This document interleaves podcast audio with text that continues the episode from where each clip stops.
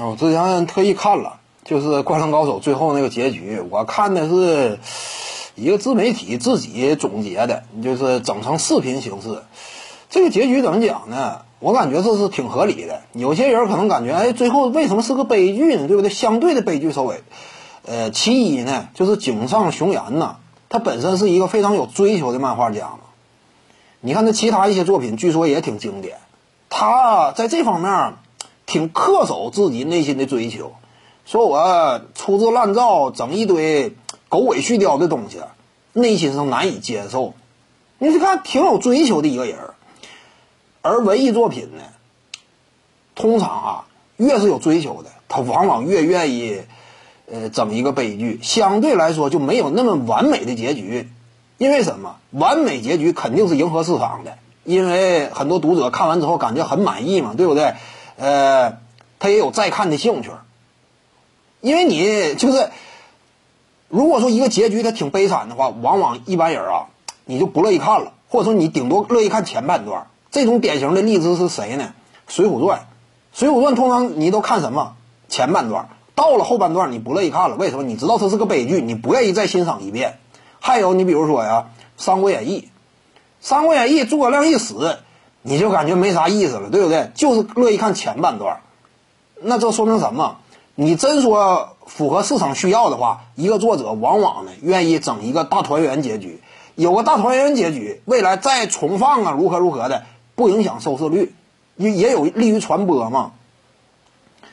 这就好像《肖申克救赎》最终那个结局也是为了迎合市场嘛。但实质上，真说追求艺术的高度的话，整一个相对来说呢悲剧一点的结局呢，它可能说更加符合客观现实。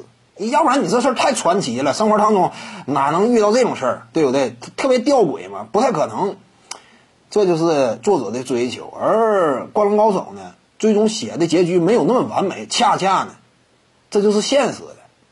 那怎么讲？只能说井上雄彦呢，在艺术与市场两者之间，他坚持了内心呢这样一种一直以来的呃坚守吧，对不对？做出了这样一种决断。至于说《灌篮高手》最后呢，其实你仔细看啊，这个也就是看完之后你会感触挺深。篮球终归呢，它也就是一个呃校园之内啊，曾经青春热血一个过客。就他有时候定位给人的感受是这样，就是篮球再怎么精彩，终归对于绝大多数人来说是个过客。流川枫是，他最终披上了这个国青队的队队衣，对不对？但是其他大部分人呢，樱木花道未来前途未卜，遭到重伤侵袭，运动能力一旦下降。我们清楚，樱木花道啊，就指着运运动能力吃饭呢，带伤坚持作战，留下了一段热血的回忆。但是呢，前途未卜。赤木刚宪呢，开始真正说投入到学习领域了，对不对？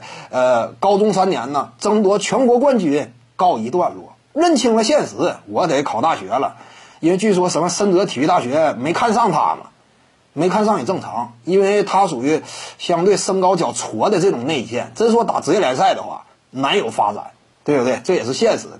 所以赤木刚刚宪呢回归学业，其他一干人等基本上也是，就算说仍然留在湘北队内那些呢，未来也不见得能够有资格从事职业篮球。这就是很现实的一点嘛。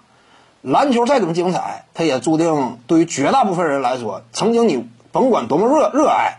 它也只是你生活当中的一段过客，一段经历，这个挺现实的，这挺好。它不至于说让很多人盲目的投入到篮球当中。那这也是井上雄彦嘛，对于自己呀内心的恪守，而且带来的呢一种正面的宣传效果，对不对？不至于让你盲目的往里进嘛。徐静宇的八堂表达课在喜马拉雅平台已经同步上线了。各位观众要是有兴趣的话呢，可以点击进入到我的个人主页当中，在专辑页面下您就可以找到它了。